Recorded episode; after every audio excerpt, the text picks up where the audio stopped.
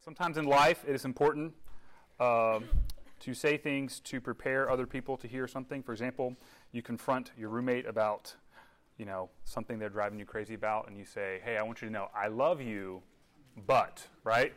Um, or maybe if you tell a funny story or joke, you recognize the context is really important. Um, but before we uh, get into Revelation 6, there are three quick things I want to say that I think will help you guys understand and apply uh, this book. We're starting to get to that section of Revelation first, uh, where it's really important to emphasize again and again that this book was written to seven churches and that this book's message was meant to apply to their daily lives. So, this is not a mystery prophecy book that is meant to tell uh, 21st century Americans what they should be looking out for in their headlines. This is not a book that merely just tells us the events that are going to happen. The message of this book is meant, uh, and I think is very clear uh, and clearly applicable to the lives of Christians living in a fallen world. Okay, so just as we approach this passage, the way I'm going to approach this passage, and much of the passage we're going to deal with in the next couple weeks, or not next week because we don't have Sunday school, but all the weeks after that, okay, uh, that the big picture is very clear and the big picture is very applicable, even if some of the details are a little fuzzy or have multiple interpretations. All right, first thing. Second thing, all right, this passage is all about seals. Revelation 6 is all about the Lamb opening seals. If you don't know what a seal is, uh, it was a um, in the in ancient days people would seal letters. Maybe you've seen one of these. If you've gotten like a really nice letter in the mail, the letter will be folded over and there will be just wax that keeps it closed. That's a seal. All right. And uh, in in uh, in ancient days, kings would seal their correspondence with a very particular uh, seal. The seal. Kings would have signet rings, and they would seal their correspondence with them to authenticate it. All right? And so uh, in Revelation 5, we see in the right hand of God a scroll that has seven seals on it. And in this passage, we're going to see them open. Let me just kind of explain uh, with this very beautiful visual, okay, uh, how I think Revelation works. All right? I, this is not the only way to interpret the book, but this is how I see it, okay? So here's, here's the scroll. You see the line there that's folded over, okay? Here are the seven seals, all right? The first six seals are all opened in Revelation 6. We'll see what they mean in a second, okay? Uh, there's a little interlude in Revelation 7, which talks about how the saints are safe and preserved during all this craziness, all right? And then the seventh seal is opened in Revelation 8, and the entirety of Revelation 8 to 16 is all talking about the seventh seal. All right, finally, we get to Revelation 17, and the scroll is opened, and all of these incredible, wonderful, good things that God has in store for his people happen. Okay? Uh, clear as mud, right? All right? We're good. Okay. So that's, uh, that's how I'm going to approach the book. Uh, and just as a last thing before we read, there are two uh, main interpretations of this passage. All right? The first one is not, is not, not mine, but I want you guys to be aware of it.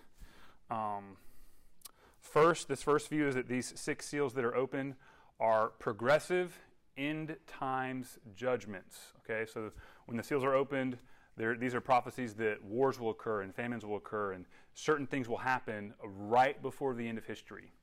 Uh, I don't take that view. Some scholars do. Um, the second view is, uh, which which I take, uh, is that these seals are symbolic signs of what all of the days between Jesus' resurrection and Jesus' return will look like. So, in other words, it's a picture of history according to Jesus. This is what the fallen world is going to look like until Jesus returns. And there are a few reasons I think that.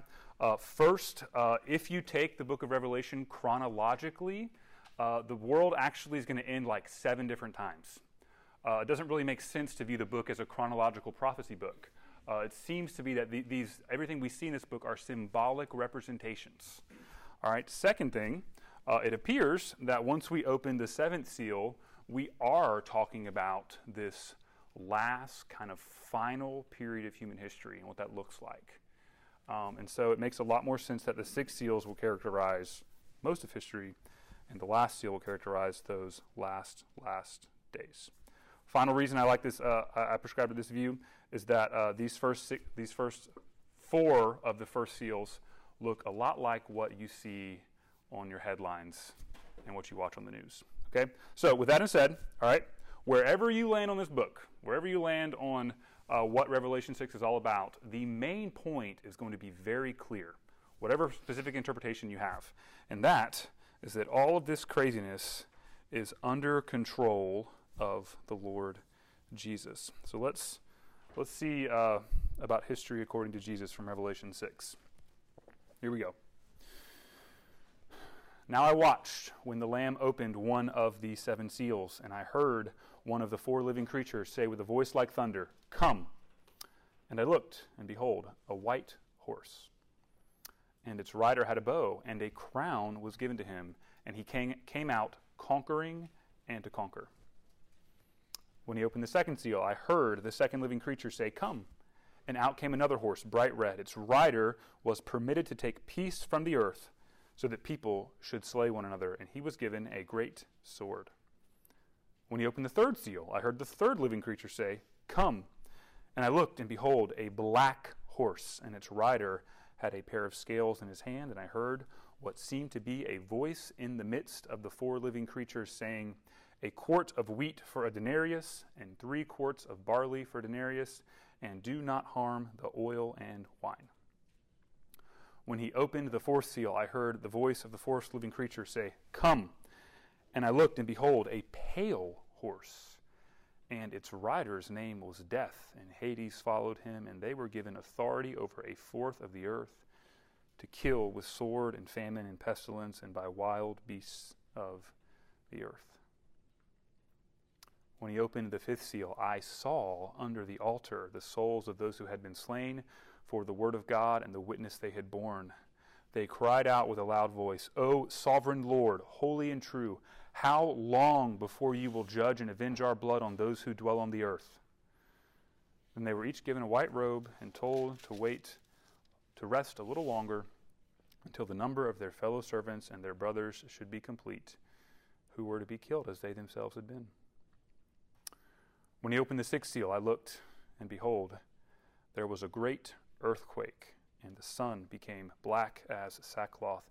The full moon became like blood, and the stars of the sky fell to the earth, and the fig, as a fig tree sheds its winter fruit when shaken by a gale. The sky vanished like a scroll that is being rolled up, and every mountain and island was removed from its place. Then the kings of the earth, and the great ones, and the generals, and the rich and the powerful, and everyone, slave and free, hid themselves in the caves and among the rocks of the mountain, calling to the mountains and rocks, Fall on us, and hide us from the face of him who is seated on the throne, and from the wrath of the Lamb, for the great day of their wrath has come, and who can stand? Let's pray. Uh, Lord Jesus, we uh, just ask for your wisdom.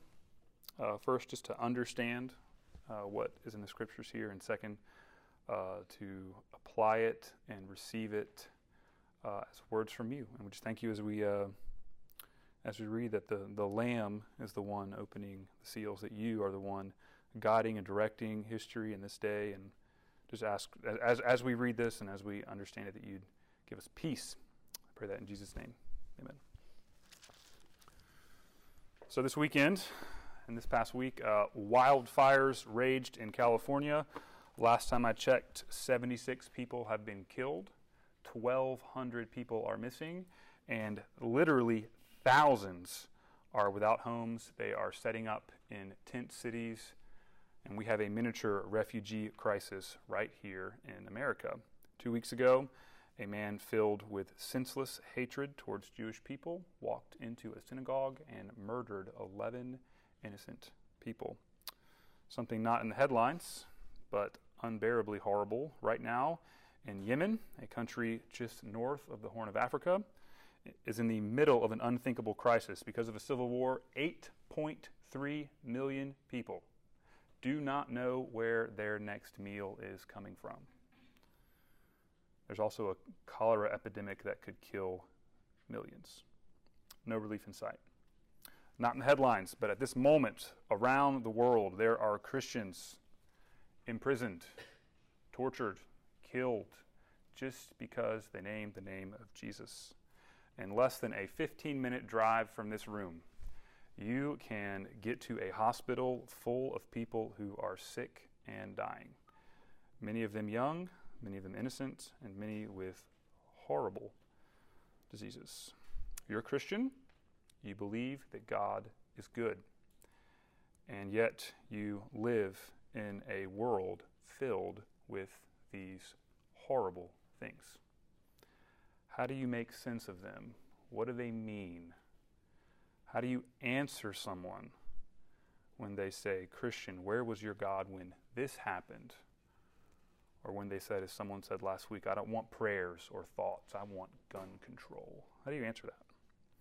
Revelation 6 is going to tell us that in the midst of all these horrors, God has not left the building.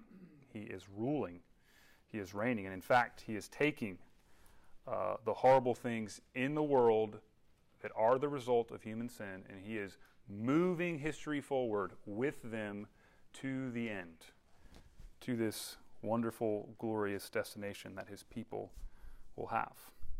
But the first thing we see is that history, according to Jesus, is under control. Uh, just notice, did you, did you notice the pattern uh, in, this, in this passage? See that, verse 1? The lamb, right? That's, uh, that's Jesus Christ from Revelation 5, this lamb who was slain, who's worthy, right? He opens the seal, right? One of the living creatures, who we found back in Revelation 4, says, Come, and verse 2, a horse comes. Second seal, verse 3, lamb opens, living creature cries, horse comes. Third seal, verse 5, lamb opens, living creature comes, horse comes. You guys get it, right?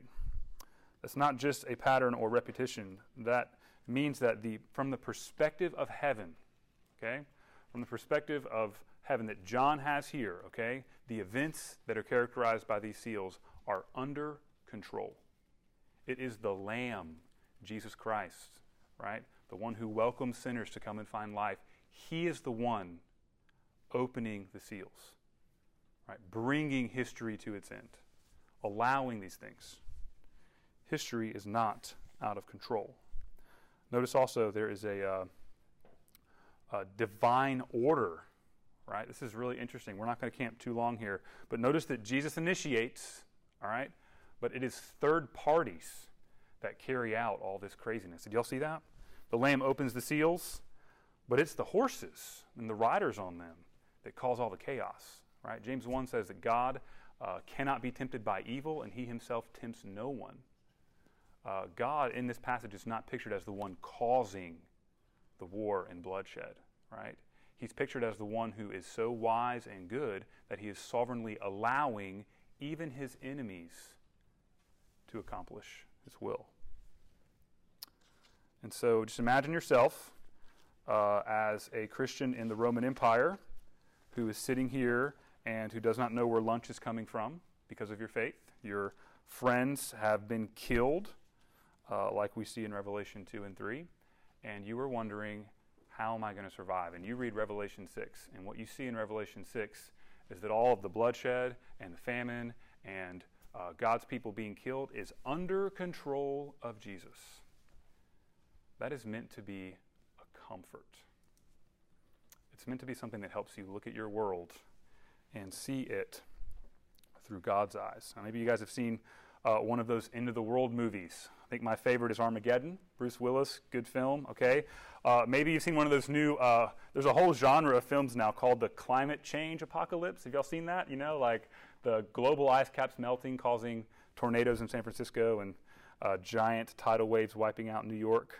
Maybe you're a Walking Dead person. I don't get it. Maybe you like it. Okay, uh, but in all of these, um, in all of these uh, Armageddon, uh, end of the world types shows, the whole uh, tone of the show is that this is completely out of control. The foundations has been shaken. God's forsaken the earth. That's why this is happening. And Revelation 6 tells us the opposite that whatever happens, whatever your present or your future might look like. It is the Lamb of God who takes away the sins of the world, who is gracious, who fights for his people, who loves his people, and who this morning, if you're far from him, who offers you life and rest. He is the one guiding world events.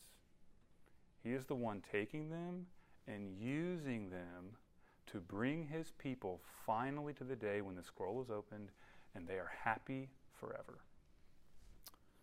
So trust the one who is in control of history. Take the way you respond to life, notice it, and trust the one who's, uh, who's ruling history. So I think the rubber really meets the road in the Christian life or in life in general when you become aware that many of your feelings and the things you experience on, a daily basis as life happens to you are actually responses to God ruling the world. Right? When you go home today and there's a wreck on 526 and you're stuck in two hours of traffic and you miss lunch and you're so frustrated, what you're doing, all right, is it's not just anxiety and anger happening to you, okay? You are making a response to what God has allowed in your life. When I get home and my kids are being crazy and disobeying me and I lose it and I raise my voice, all right, it's not them making me do it, right? I'm responding, actively responding uh, to what God has allowed in my life. And this passage tells us very clearly if God is in control of those huge things, He is certainly in control of the day to day details of our lives. And as we walk in a fallen world and bad things happen to us and things don't make sense to us and we read headlines, one of the most important things about the Christian life is that we recognize all the time we're responding to God. So maybe you need to think this morning about a response in your life to the Lord and think about what does trust look like. And while, while we're here, just a sidebar, okay, it's nothing to do with Revelation 6, okay? But one really great way, if you are ministering to someone else, if there's someone else in your life who you're trying to walk with and love on and help them see Jesus, okay, one of the best things to do is first ask them how they're doing, how their life is going. Most likely, they'll tell you about their circumstances. And here's a great question you can ask. You can say, How are you handling what's happening to you? How are you responding to your circumstances? All of a sudden, we go from, Here's what's happening to me, to, Wow, I do have a heart that is responding to God. Or maybe you can say, Man, where's Jesus in all of this? But when we look at history and look at this big picture, all the big details, all the chaos, and we see that it is actually under control of the Lamb, we have to learn to trust. So trust the Lamb as he controls history. So history, according to Jesus, is under control, right? Uh, but the way we see the seals play out, we also see that history is characterized by chaos. It's under control, but it looks like chaos. Let's just walk through the seals real quick. This first seal is probably the most difficult. It's the one that people debate about the most. Um, but I believe this seal indicates that the gospel of Jesus is going through the world and conquering. Let me explain that really quickly, okay?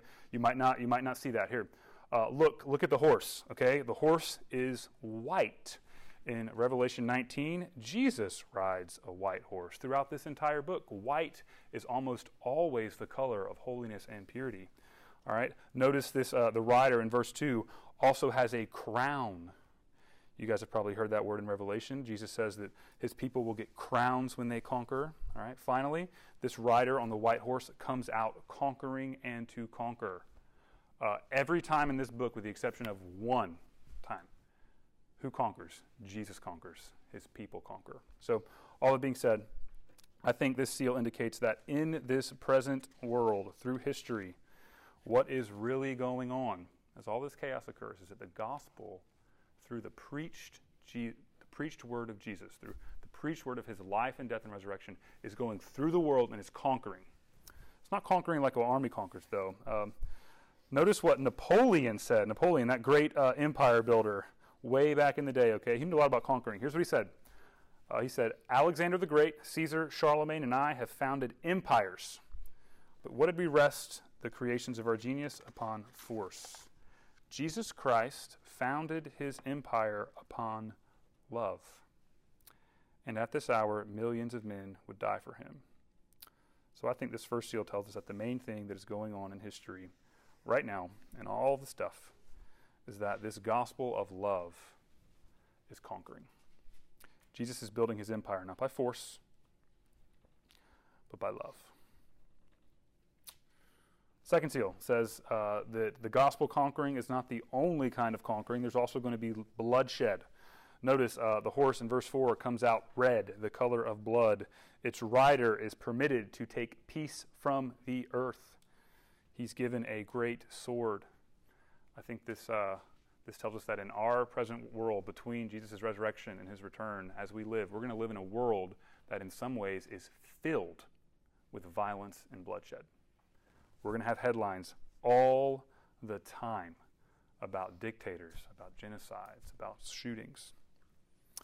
This is a very hard truth, right? But I just want to uh, raise a question. Isn't this a truth that reassures you that the Bible is true? Right? If you want to, if you want to answer to why there is violence in the world, I think Christianity is the only place you can go. Um, go to a go to a secular humanist, right? Somebody in our culture who believes there's no God, right? And human beings should be good on their own. What are they going to tell you? Oh, they, they believe humans are basically good. How do they explain this kind of stuff? All right? They might say these, these people aren't educated enough. And then we look back in history and see some of the most educated people in the world committing atrocities. All right? Maybe, you go to someone else, uh, someone else in our culture who's kind of a, a, moral relativist, and they just say, "You do you, and I'll do me." Right? We just just uh, just do your own thing. Right? The truth is is however true you want it to be. Right? How do they explain the horrors that we experience at the hands of people. The Bible explains it. Bible says that this present age, because we live in a fallen world, full of sinners, full of evil, will be full of violence and bloodshed. This third seal, famine. Just real exciting here, just kidding. Um, third seal, okay? There's a black horse, he comes out. This is verse, uh, verse 5. He has scales in his hand. Maybe you've been to the grocery store and you bought produce uh, for that one time a month you buy produce, right? Just kidding, okay? Um, and you weigh it, right, to see how much it costs. That's how almost all commerce happened in the ancient world. They had scales, okay? Uh, and this writer, uh, he comes out, and then we hear a voice that says, A quart of wheat for denarius, three quarts of barley for denarius. Do not harm the grain and wine. Very strange. Uh, somebody in ancient Rome would have, dis- would have understood that. A quart of wheat is a nice meal for one person, okay? Three quarts of barley is kind of a cruddy meal for three people, right? And the denarius is uh, everything you would earn in one day of work. So the idea there is that all of your hard work gets you enough money for one end of the meal day. So I think this, uh, this seal indicates that throughout the world, in these last days before Jesus' return, there will be lack. Okay? There will be famine. Finally, okay, this fourth seal, or this fourth seal says, out comes a pale horse. Uh, this is uh, verse 8. Uh, when you think of pale horse, I want you to think of the color of a zombie, all right, or the color of that green emoji that's throwing up, right? One of those, okay? Uh, that's the color here in the Greek, all right? Uh, and its rider's name was Death and Hades followed him. Just know that in Revelation 19, death and Hades are thrown into the lake of fire. They are God's enemies. But for this period of time, they are given authority over a fourth of the earth. In other words, there will be a world characterized by death. Okay? So, um, I think we have one great difficulty in appreciating the truth and the helpfulness of this passage. Uh, and that is that we are 21st century Americans living in a rare time of great peace and prosperity. In fact, I think, don't quote me on this, but I think a lot of the reason we have so much uh, political infighting is that we don't have anything else to do. We're not fighting to survive or to eat like our grandparents were in the Great Depression. We're not living under the probability of the Soviet Union dropping a nuke on our hometown like our parents did, right? We don't have anything else to do. I could be wrong there. But uh, because it has always been like this for us, because we've always had meals provided, we've always lived in a land of peace, we've always had relative comfort, we begin to assume that this is how the world should be, right? In fact, this is, this is the norm. We, we think that life in 21st century America in Mount Pleasant, for heaven's sake, is the norm. And that if God's not doing that everywhere in the world, that somehow He's not good. And uh, again, I, I think, right, because if I walk with Jesus and love Him, that means my life won't have any horrors in it, right? I won't have terrible things happen to me. And uh, this picture of history, according to Jesus, is intended in part to prepare us to live in a fallen world in the last days. It's meant to remind us that, yes, right now, I happen to live in a free nation that enables me to do basically as I please. There's no, there's no real cost to my life, like my safety to follow Jesus. I know exactly where my meal's coming from today at lunch and for the next month or so. I got, I, you know, we all have a little money in the bank, right? Just because those things are happening now, it's a reminder to me they may not always be like that. In fact, uh, I would say this passage says it's okay to dream and to pray for the Lord to really bless your life, for Him to give you a spouse or the job you long for or circumstances. It's okay to pray for those things. God desires to bless you, right? But to have a category in your head as you pray and desire and dream and long for the world as you know it to be unraveled. Right? To have a category for these kind of things that are all over the world right now to come close to home. This is why uh, most people stop reading Revelation at chapter 6. It gets a little scary, it gets a little uncomfortable. And I think uh, this passage is meant to do the exact opposite. It's meant to give us a level head in the face of horrors. It's meant to help us to be the kind of people who have, who have the right understanding and who have the ability to not freak out every time something evil touches our lives. Um, one final thing, I, think if I'm right and the first seal is the gospel conquering, I think we see here that the chaos does not stop the gospel from conquering. Um, you guys are probably aware of the Syrian refugee crisis right now. Uh, there's a civil war in a Middle Eastern country called Syria, and as a result, uh, I think last time I checked, there are over 8 million people displaced from their homes who've been through horrible things. And um, what you may not know is that for the longest time, Syria was almost 100% unaccessible to missionaries. There was no way to get in. Uh, Christians were persecuted and killed. And all of a sudden, these Syrians have been dispersed. And all of a sudden, they are responding in droves to the gospel. God is using uh, the horrors of our world for good.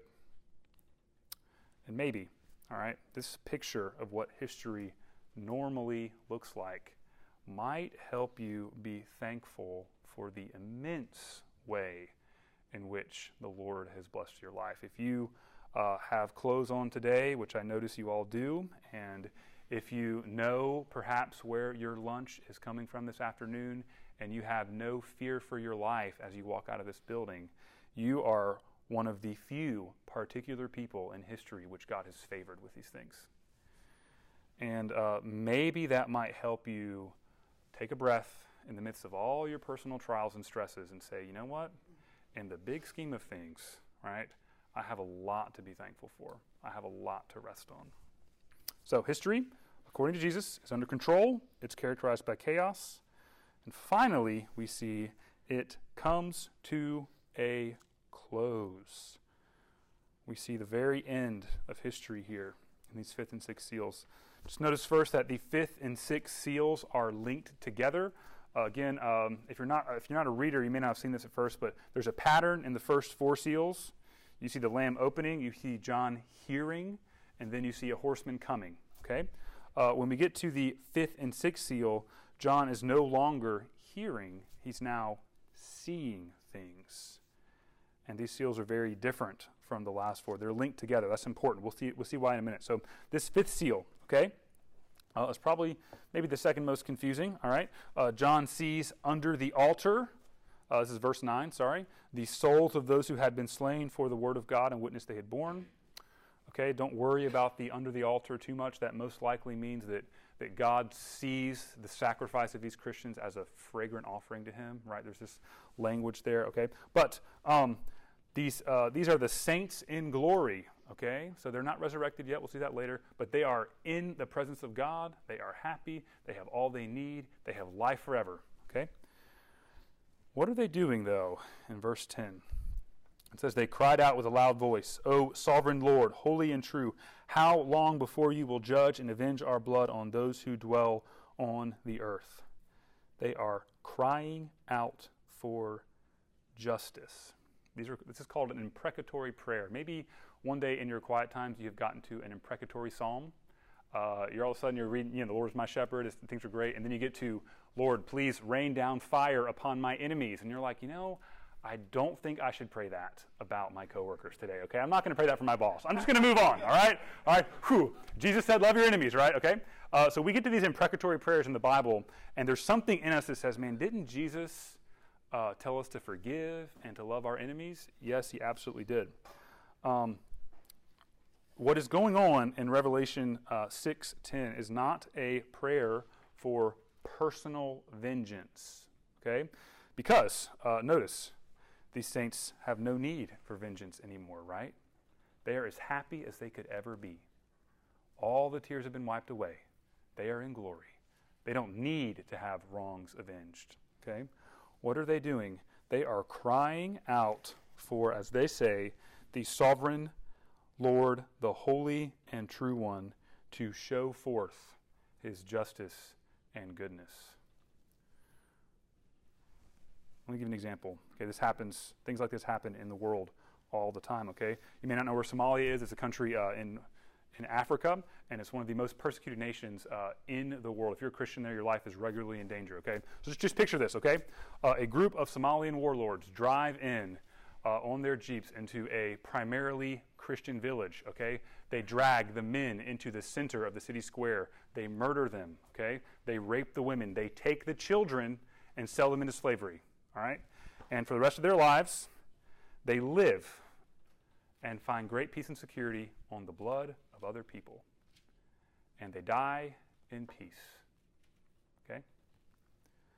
A God who does not judge and avenge himself and avenge his people on men like that is not a good God. Okay? If you don't like the idea of God's wrath, all right, I would like to propose to you guys that the alternative is something horrible. A God who allows this kind of devastation and evil to happen to his people and to happen to innocent people and to do nothing about it, right? That is not a good God. That's not a God we should worship. So, this call uh, for God to show himself just is a good thing. And you might think, okay, Leland, well, I get that for the Somalian warlord, right? But what about the regular old American? They're not, they're not murdering people. They've rejected you. They're not, they're not terrible, right?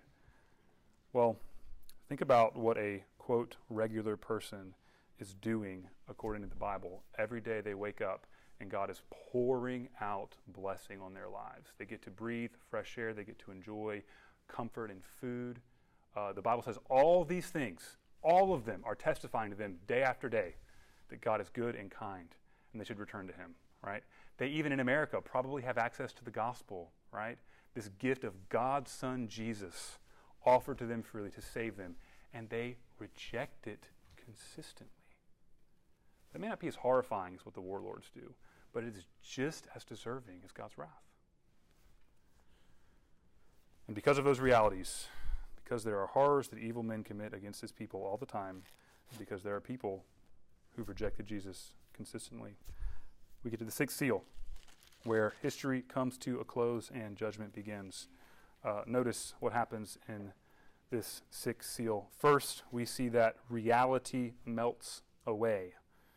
Uh, just notice here great earthquake, sun becoming black, full moon becoming blood, stars of the sky falling, sky vanishing like a scroll. You can take these literally if you want to, but I think the idea is that everything you've ever known, the reality in which you've you've lived your entire life, things as as as un uh, things as normal as the ground under which you walk, it melts away when the King returns. Um, there's nowhere else to hide.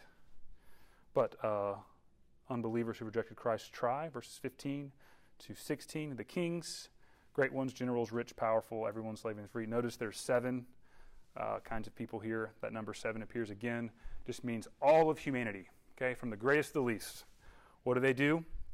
They run. They hide themselves in caves and mountains and pray that the caves and mountains would fall on them. And then notice what they're running from. Verse 16 the face of him who is seated on the throne and the wrath of the Lamb. I think uh, God's face, which is beautiful and glorious and an eternity of delight, when it is turned on someone in wrath, it is more traumatic than anything you could experience in this life. The wrath of the Lamb. Just think about that for a second. Jesus, the Lamb, who this morning, right, if you're far from him, still patient, still waiting, still ready to receive you, right? John 6:37 says that anyone who comes to me I will never cast away. He is still waiting right now, right? There will be a day when his patience is over and people will face the wrath of the lamb.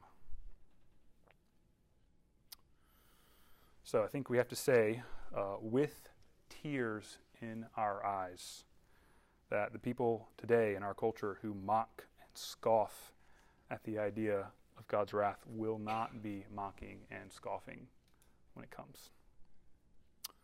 So I want to just make three applications of this text, this very difficult end. First, okay, uh, this text helps us understand a new perspective on historical events.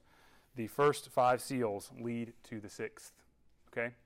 Uh, events in human history are meant to be signposts and poster boards and advertisements that the end is coming. Um, maybe you've heard someone say something like Psalm 19, which the heavens declare the glory of God, that creation and created goods and good things, okay, they reveal to us how good and wonderful and beautiful God is. At the same time, uh, these four horsemen of the apocalypse, who are, I think, are riding throughout the world today, right? Uh, all of these terrible things happening in these seals, they remind us, they're an advertisement to us, right? That uh, we are all going to a day when we will face God. So maybe uh, next time you wake up in the morning and you have one of those, oh, I'm getting old injuries, right? When you're 26 and your back is sore, right? That happens, okay? or, uh, or maybe next time uh, a category four hurricane is bearing down on Charleston, all right? You can respond by praying the hurricane away, right? You can respond by getting out of town, but you should also respond by saying, There is a storm coming that this storm points to that I must be ready for. My backache is a reminder that I am mortal, right? That my life will end. And while we're here, I just got to ask don't you know that you are heading to this day?